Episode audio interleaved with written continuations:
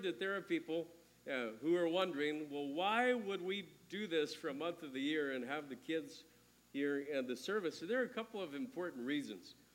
Uh, the first one is we're one church, and these kids need to experience their church family. They need to know that there's a whole bunch of people who are here for them to support them and to walk with them in this Christian life.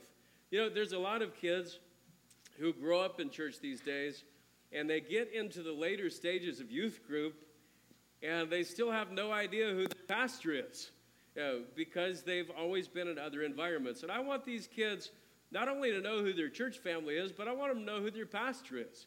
And that's important, isn't it? Uh, so, so last Sunday we talked about Jesus as the example for us in all areas of development, whether it's intellectual, physical, spiritual, or social. And today we're going to the Old Testament book of Second Kings, and we're going to be at chapter 5. And in Second Kings 5, we're going to see one of the most compelling stories in all of Scripture, and it is about a little maid. A little maid. And so, once again, I'm going to need some help today. Uh, I need some silent actors for some special parts, and I'm also going to need some extras to help us uh, portray emotion. And I hope you kids have been practicing this week on your body language and your expressions. Because last week, every time I said a different emotion, it was the same body language and same expression. Okay, so we got to work hard on this. Yeah, so I'm going to need help with this. So, any of you kids who want to help today, uh, to be in a part of this presentation, come right up here on the front. Come right up here on the front. Any of you kids who want to help out today, come right up here on the front. Here we go. And we'll pick our cast this morning. Come on, come on, come on. Okay. Here we go. That's quite a crew. This, I like this. It's good. Okay, so we're going to start. We need all the girls on this side. All the girls on this side. Okay, now let me look at you. Okay, stand up tall. Stand up tall. All you girls. Pastor Cole, who's the shortest girl?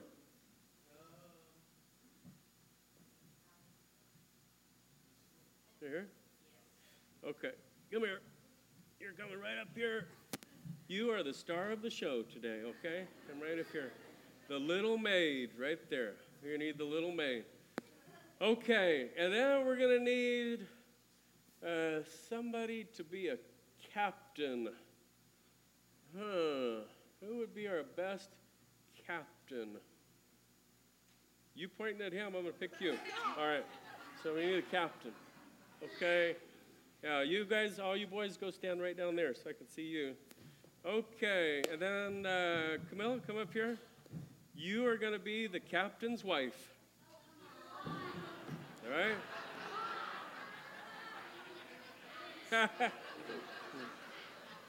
it's a marriage made in heaven right here.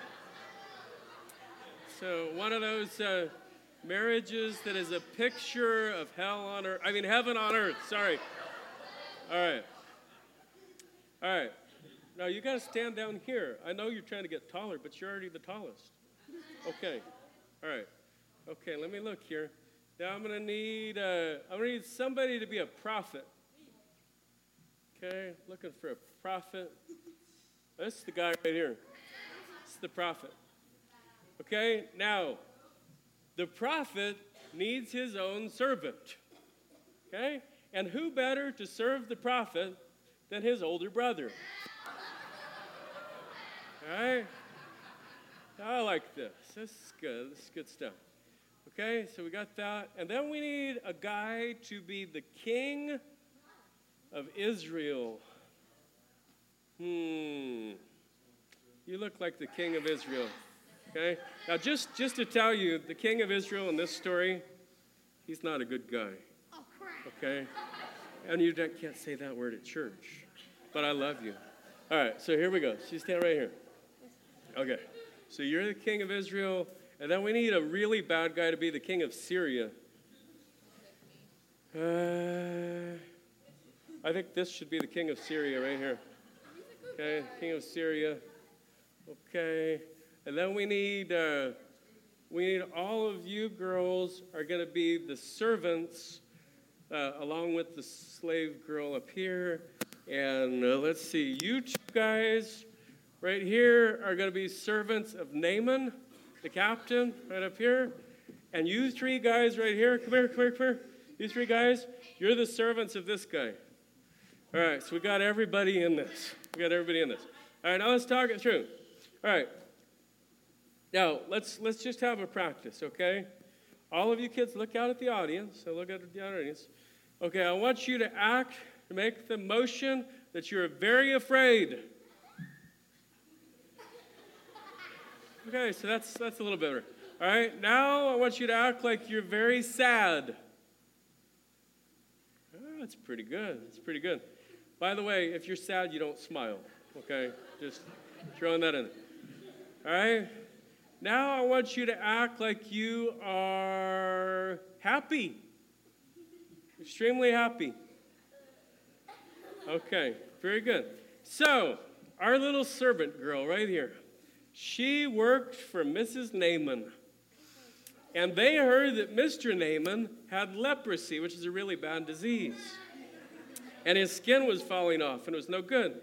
And she said, You know what? I'm from Israel and there's a prophet in Israel who could heal him. And all of a sudden, the king heard about it. The king of Syria, there's this guy right here. The king of Syria, he wrote a letter to the king of Israel, and he said, Fix my captain. When the king of Israel heard it, he started crying because he was very afraid. He said, I can't fix him. Who am I, God? And the prophet said, Send them to me. No, you don't. You don't actually stand. I. That's good. All right, so send him to me. So they sent him to him, and uh, he sent his messenger out to go tell him, "Go dip seven times in the Jordan River, and you'll be healed." And uh, Naaman said, "I don't want to dip in the Jordan River. It's dirty. Yeah. It's like Lake Lowell. It's no good. I don't want to dip in the Jordan River."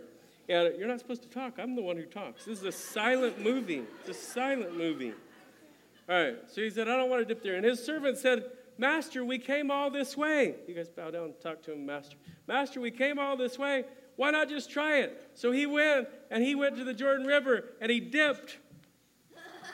No, he dipped once and he came back up. He still had leprosy. He dipped again. He came back up. He still had leprosy. He dipped again and again and again and again and again. And when he came up the seventh time, he was healed. Good job, everybody. Good job. Thank you very much. You did a great job. All right. Good job. Okay. Now, I know it's going to take a second to get it all settled back in here, okay? Good job, kids. We're so glad to have you in here.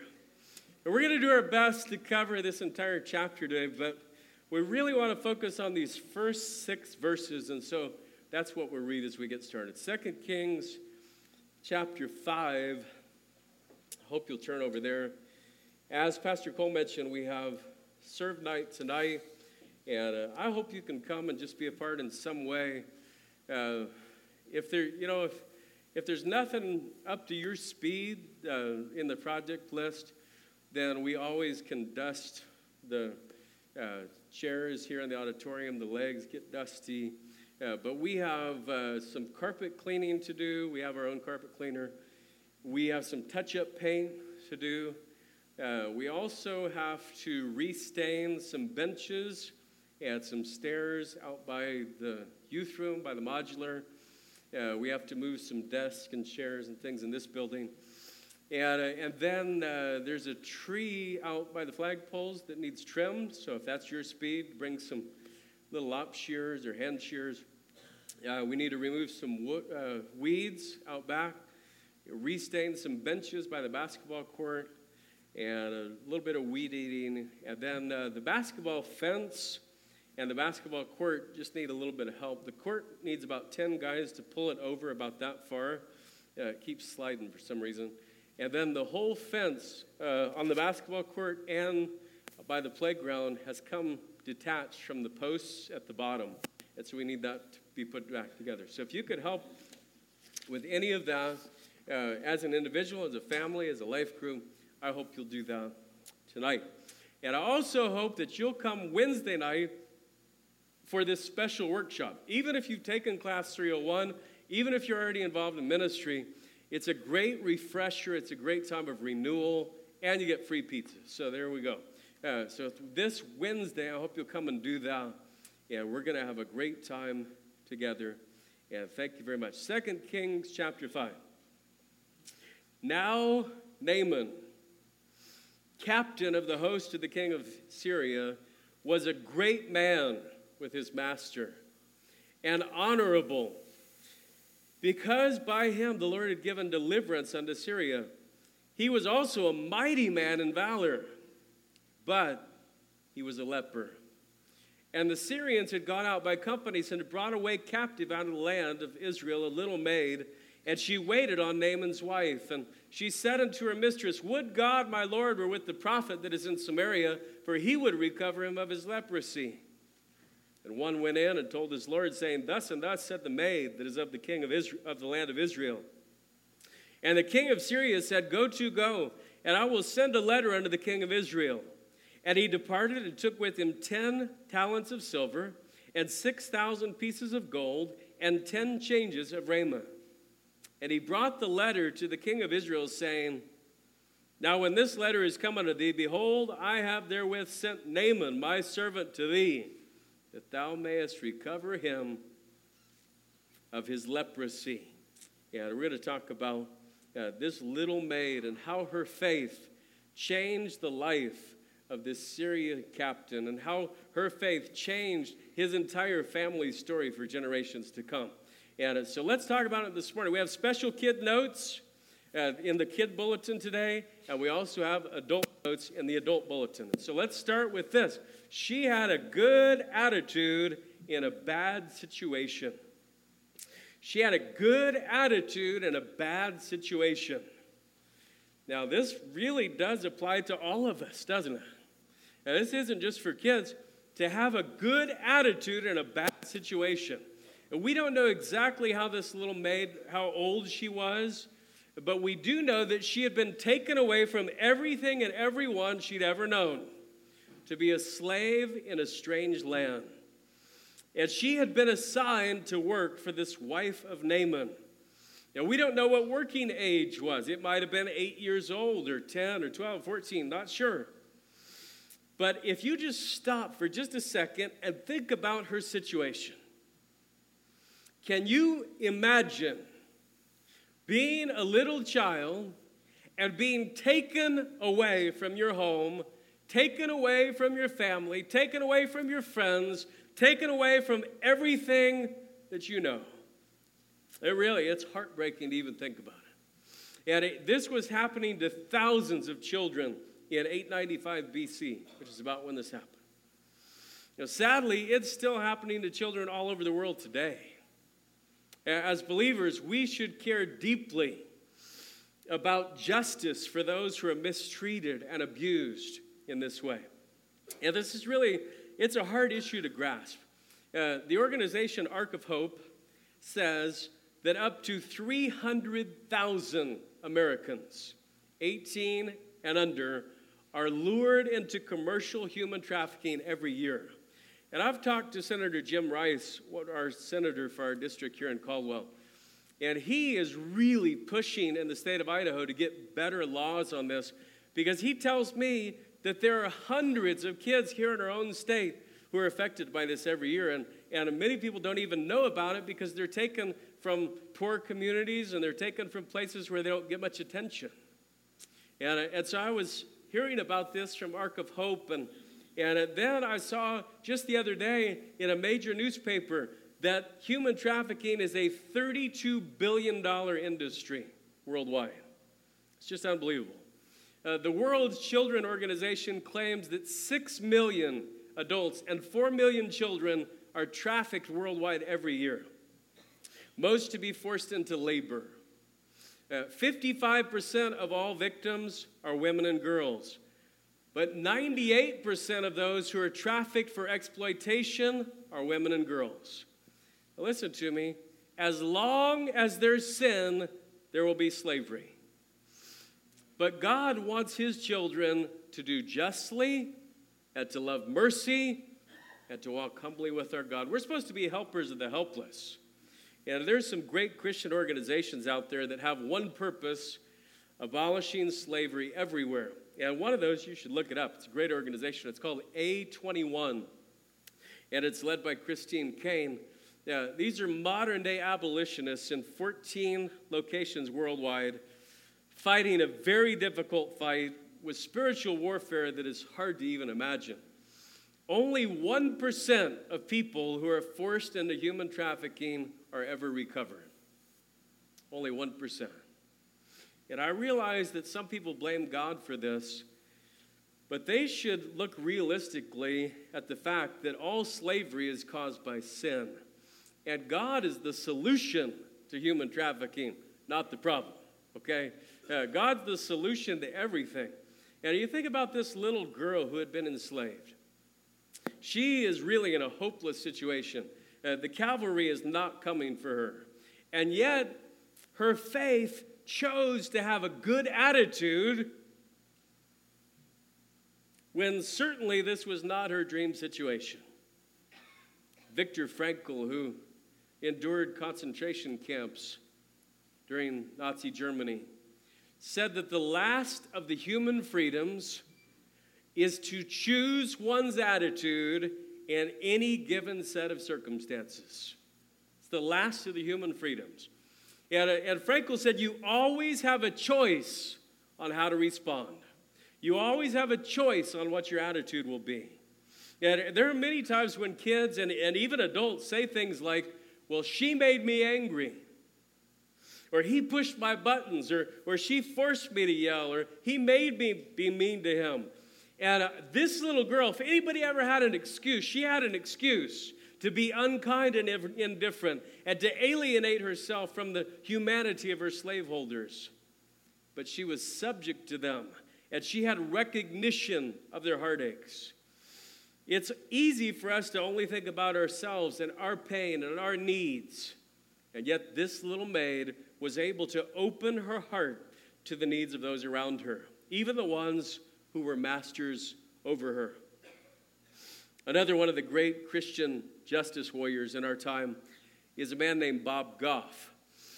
And I would encourage every person uh, to get on Amazon today and get both of his books or whatever website you use. He has two books. Uh, the first book is called Love Does, D O E S. It is a incredible book. Love Does. His second book, which is pretty new, just out this year, is called Everybody Always. And uh, those will both be life changing books for you. Bob is an attorney, and he has volunteered countless uh, numbers of hours to help children who have been disfigured and dismembered by witch doctors in Uganda. Now, witch doctors regularly kidnap children because that's what they use for their sacrifices, for their rituals. Now, one particular little eight year old boy was walking home from school when he was abducted by the head of the witch doctors, a wicked man named Kabi. And Kabi took Charlie in the brush. Uh, he disfigured him as part of a satanic ritual, and he left him for dead. Well, Charlie didn't die, he survived. And Bob flew from California to go and meet Charlie and to see him and to help him. And he tells the amazing story of his recovery and his surgeries that were donated by the staff at Cedar Sinai in Los Angeles. And Charlie went back to Uganda and he was brave enough, as just a little boy, to testify in open court in his own trial and to point his finger at the guy who hurt him to identify the witch doctor, even though everybody in the courtroom, including the judge, was deathly afraid of the guy.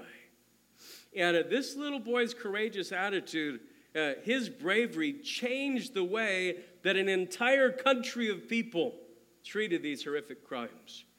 But that's not the end of the story.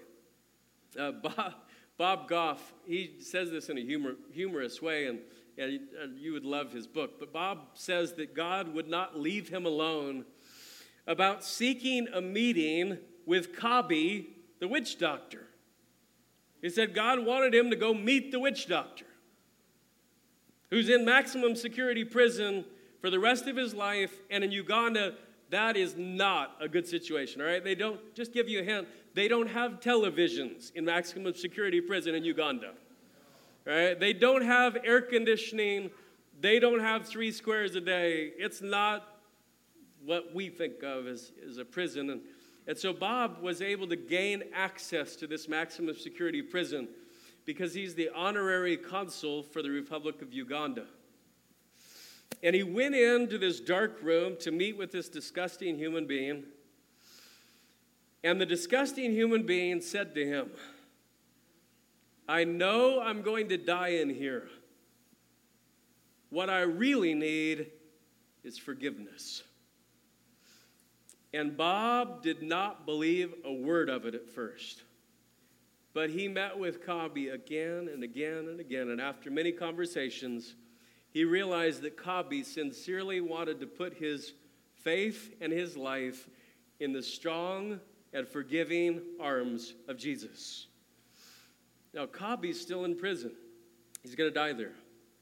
But recently, he stood up in the prison courtyard and he told 3,000 dying men about the new life he'd started with Jesus. Bob says that the message that he gave was the very worst gospel message he's ever heard. Uh, it was garbled, it was halting, he barely got anything right. And here's how Bob describes it. I love how he said it. He said, By the time he was done, I wondered if I even believed in Jesus anymore.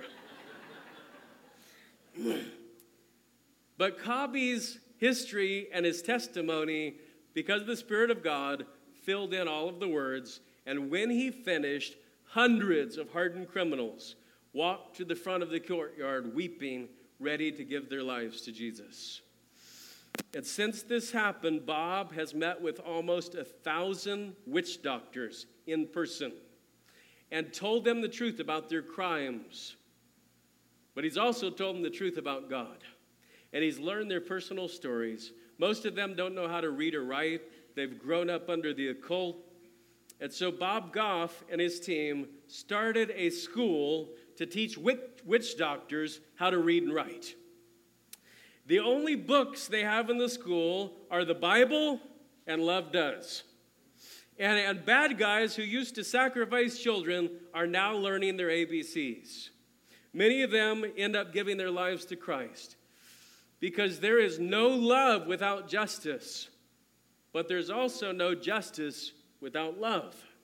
And I think about it Naaman, owner of a slave girl, one of the leaders in taking children as captives, is going to find the grace and mercy of God in his life. And we would say he doesn't deserve it. But then again, neither do I, and neither do you. If we deserved it, it wouldn't be grace. And we are just as much criminals as Naaman. I have to tell you another part of the witch doctor story. Uh, not long ago, Bob, he was in San Diego, and he got a call at midnight in California. And two witch doctors in Uganda uh, from the witch doctor school told him that a little boy had been abducted by a new witch doctor in town. And they knew where the guy was. And they wanted to know what Bob thought that they should do. And he told them, Get the kid. That's what you should do. Go get him. Four hours later, he got two short text messages um, from two, two men who used to do unthinkable wrongs, but have now experienced the power of love and acceptance and grace. The first text said, We've rescued the child. And the second text said, He's with his mother. You know, it's hard to swallow, it really is, but both slaves and slave owners need Jesus. Both victims and criminals need Jesus. Both offended and offenders need Jesus. And this little maid who already had God in her life, showed forth a good attitude in a very bad situation. Let's talk about this next part. She believed that God was real. She believed that God was real. Look at verse 3 again. And she said unto her mistress, Would God, my Lord, were with the prophet that's in Samaria. See, the little maid is now in a land where people didn't worship the one true God. And yet she boldly showed forth her faith even in her daily conversation. She didn't allow her surroundings to shape her outlook toward God. And, and much like Daniel would do 300 years later, that she didn't let her circumstances change the reality of God in her life. See, if God is real in your life, it won't matter who your parents are, or where you go to school, or what neighborhood you live in, or what your current situation happens to be. You will naturally talk about God as being alive and well, in spite of how the people around you view him. As she just matter of factly said, Would God, my Lord, were with the prophet. Now, boys and girls, uh, listen to me just for a second. I have to warn you. There are some adults out there, now, certainly not in this room, right? But there are some adults out there who have lost their boldness for God. And here they say things that show their lack of courage. They say things like, we should love God, but we should just keep it on the inside. Or we should love God, but we don't want to offend anyone by talking about God. And uh, we should love God, but there's no reason to wear faith on your sleeve. Boys and girls, don't ever lose your boldness for God. It's fine to talk about Him anywhere, at any time, with anybody. Don't you let anybody steal that from you. If God is real in your life, why would you not talk about Him? I mean, you're not supposed to talk about your family because you don't want to offend anyone. Are you not supposed to talk about ice cream if you like it? Are you not supposed to talk about your baseball team if they won? Why is it that the culture says we can talk about everything else but not about God? tell you why. Because they hate God. They use God as a curse word. They say they don't believe him, but when they hit their thumb with a hammer, we find out they believe him because they say his name. And listen to me, don't let the culture tell you how you're supposed to think about your own God. Why is it that we can talk about everything but our Savior? That just makes no sense. He's the reason we exist. There's nothing without Him, and we can do nothing without Him. And she believed that God was real. Here's the third one, though. Kids, you ready? Here's the third one. She wanted God's best for others. She wanted God's best for others. Now, we already talked about the fact that the little maid had been forced into slave labor. We don't know how well this little girl had been treated by this Syrian family, but we do know that her intentions toward them were good and that she wanted God's best for them. And when she heard that Naaman had the horrible disease of leprosy, she desired that he would be healed. Now, this is true worldwide. Most people don't want God's best for those who have mistreated them or placed them in bad situations. Most people don't love their enemies or pray for those who despitefully use them. But Jesus came along and said that's what we should do. And then he backed it up on the cross when he said, Father, forgive them for they know not what they do. Yeah, those penetrating words of Jesus are what kept hitting Bob Goff and keeping him up at night to the point that he went to visit Cobby in that prison. Uh, this little girl had the same godly desire within her. She wanted good for other people. You know, anger and jealousy are horrible heart guests. They don't want good for other people, and they always hurt the vessel most that carries them. You carry anger, anger around in your heart for decades, you know who it's going to hurt the most? You.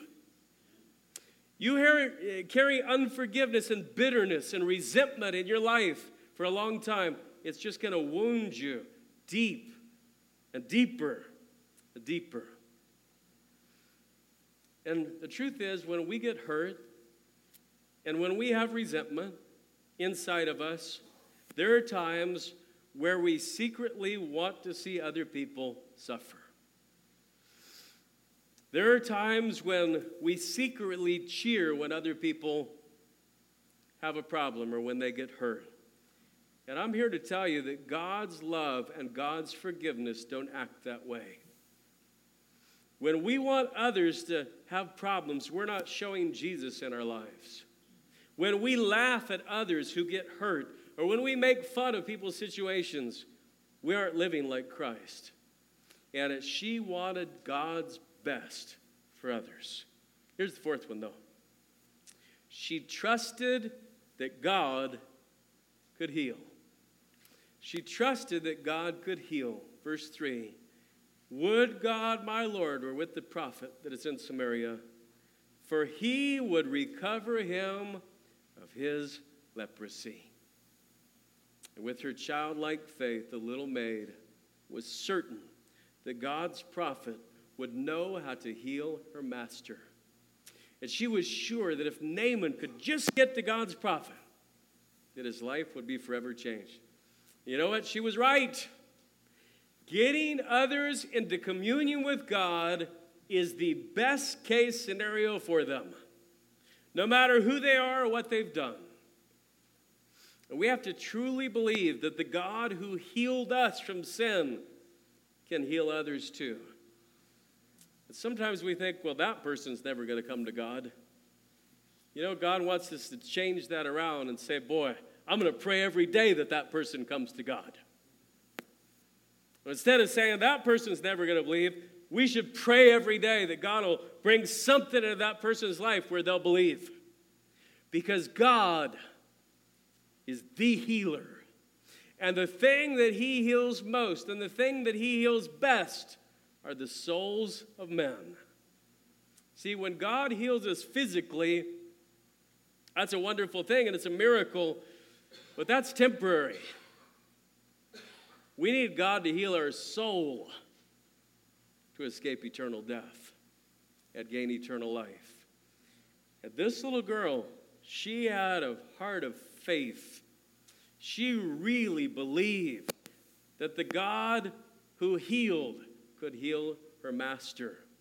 And her words were so passionate that her words started bouncing around the house. And people in the house started, Did you hear what the little maid said? Did you hear what the little maid said? And nobody even says her name because she's just a little maid. And most people didn't even know her name in this house. She's a nobody. She's just a little maid. And yet her words started moving because they were words of God. And by the way, when you speak the words of God, it doesn't matter who you are, it matters who He is. And if we quit worrying about who we are, we could actually accomplish something for God. We worry so much about our identities and our approval and what will that person think of me. It doesn't matter what they think of us, it matters what they do with Jesus. We got to step up our game on this, I'm telling you. Her words started to bounce around the house. And somebody actually went in and told Naaman, hey, there's a little maid uh, from Israel, and uh, she says there's a prophet in Samaria. I don't even know what that means, but that your leprosy could be gone. And Naaman, you know, he's having a lunch meeting with the king of Syria, and he just brought it up. Well, actually, he probably wasn't having a lunch meeting with the king of Syria uh, because the king of Syria knew that he had leprosy. But the king got word. And, and the king uh, sat down and wrote a letter to the king of Israel. And he sent the letter with Naaman with a bunch of gold and silver and fine clothing. And when the king of Israel got the letter, he tore his clothes and he said, Am I God to kill and to make alive? What are you coming to me with this? And I love verse number eight. It's one of my favorite verses. And it was so when Elisha, the man of God, had heard that the king of Israel had rent his clothes, that he sent to the king, saying, Wherefore hast thou rent thy clothes? Let him come now to me, and he shall know that there is a prophet in Israel. See, the king didn't know what to do. The king didn't have faith like the little maid, he didn't have any faith at all. Uh, this was Jehoram, the unbelieving son of Ahab. And he didn't even consider the fact that God could use Elisha to heal the Syrian captain. And so Elisha said, Send him over here.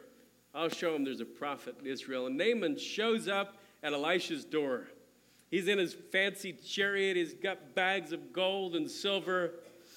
And he goes up and has somebody knock on the door. Elisha doesn't even answer the door himself. He sends a messenger out Go wash in the Jordan seven times, and you'll be clean. Well, Naaman was upset. He's upset about a couple of things. First of all, he's upset that this great healer guy didn't even come out to meet him. Right? Doesn't he know who I am? Doesn't he know how important I am? He didn't even come out to meet me. Second thing is, he wanted nothing to do with the Jordan River. It wasn't up to Syrian standards. He said, There's plenty of great rivers in Syria where I could dip. I don't want to dip in that river. And his servants had to convince him. They said, Hey, we're already here. Let's just try it. He dips once in the Jordan, nothing. Twice, nothing. Seventh time, leprosy gone, skin like a baby. And Naaman figured out what the maid had really wanted him to know in the first place. Look at verse 15. This is what she really wanted him to know. And he returned to the man of God, he and all his company, and came and stood before him, and he said, Behold, now I know that there is no God in all the earth but in Israel. That's what the maid really wanted him to know. And he tried to give Elisha a bunch of gifts and money, and Elisha refused. But Gehazi, Elisha's greedy servant, even though he was poor, he was greedy. And by the way, you could be poor and greedy at the same time. You could also be rich and greedy at the same time. But Gehazi sneaked out of the house and he ran after Naaman and he made up a story. And Naaman, Naaman gave him bags of silver and garments. And Gehazi hid the stuff and he went back in the house. And Elisha said, Hey, Gehazi, where'd you go? Well, I didn't go anywhere. And he lied. And Elisha knew he lied. And I want you to look at the saddest part of this story, verse number 27. The leprosy, therefore, of Naaman shall cleave unto thee and unto thy seed forever. And he went out from his presence, a leper as white as snow. Now, think about this. The little girl's faith changed a family story for good. Gehazi's lack of faith changed his family story too, but not in a good way. His descendants would always be affected by his bad decision. And uh, we don't always understand how God decides these things. After all, a pagan warrior was completely healed from leprosy, and a prophet servant was burdened with leprosy for life. But we do know this the faith of a little maid in a bad situation changed the destiny of a man and his family. Here's today's big truth as we finish up. When you're ready to live your faith, when you're ready to live your faith, God can do miraculous things through you. You don't have to be a grown up to live for God. You don't have to be big to live for God. You just have to believe God's real and you have to live like you believe it. Today's faith challenge is our key verse for the series. Even a child is known by his doings, whether his work be pure and whether it be right. I hope all you boys and girls are working on that verse. As we get ready to leave today, let's talk about where we're at in our faith. This little maid showed forth some extreme faith. Uh, she had the right attitude in a bad situation, and she really believed in God, and she had the best plans and interests for other people. She believed God could heal. What do we believe? I'll tell you this what you really believe is what you'll do this week, right? We can say we believe a whole lot of things on Sunday when we're at church, but what we really believe is what we do on a Thursday afternoon at 317. All right, what we really believe comes out in our lives during the week. And if you're in your workplace or you're in your neighborhood and you're in your environment and you're like, you know what, I don't want to mention that I'm a Christian because that's just kind of weird and I don't want anybody to be uncomfortable. Can I tell you this? You don't have the heart of the little maid. The little maid said, God's my God no matter where I am and who I'm with, and I'm going to talk about him. I don't care what people think. Because if they've got a problem with that, they have a bigger problem than me. Their problems with God. And I hope that you'll ask God to give you the courage to do something big with your life. You know, something big may just be saying a few words. You know, the little maid, she didn't heal the guy. She didn't even take him to be healed. She didn't even talk to the guy who got healed. All she did is expressed, boy, I wish he could meet the prophet of God. And if we just start expressing our faith in the way we should, God can change the lives around us. We're going to dismiss in prayer in just a second. If I could do this, all of you uh, who are disciplers, uh, or maybe you've just recently finished and we honored you today, if you have an opening in your schedule to have a new disciple, I'm going to have you go ahead and go back out in the lobby, whether you're uh, just graduated or you've graduated years before or months before. Go ahead and head out in the lobby right now. I'll let you go before dismissal prayer. If you have opening where you could sign up a disciple, I want you to go on out there, men and women, and let's see what God will do through this, okay? If you're a discipler, head on out in the lobby, and, uh, and then I'm going to talk to the crowd that's still here. Uh, look, I know that Pastor Cole said you can go sign up at the kiosks, okay? And we want you to be able to do that for everything for serving, for next steps, whatever. But today, you don't even have to go to the kiosk, okay? Just go out there and look at the humans in the lobby, and if you happen to like one of them, walk up to them and sign up for discipleship, okay? And it's that easy. So today, you can go out there. There's men and women. Uh, I'll be out there. I have an opening for one more guy to disciple one on one if you'd like to be a part of that. And uh, just talk to the people out there. Let's just keep this moving and, and do what God wants us to do. Making disciples makes a difference. It really does. That's God's model that He gave us through Jesus in the Great Commission. Let's stand, and we're going to close in a word of prayer.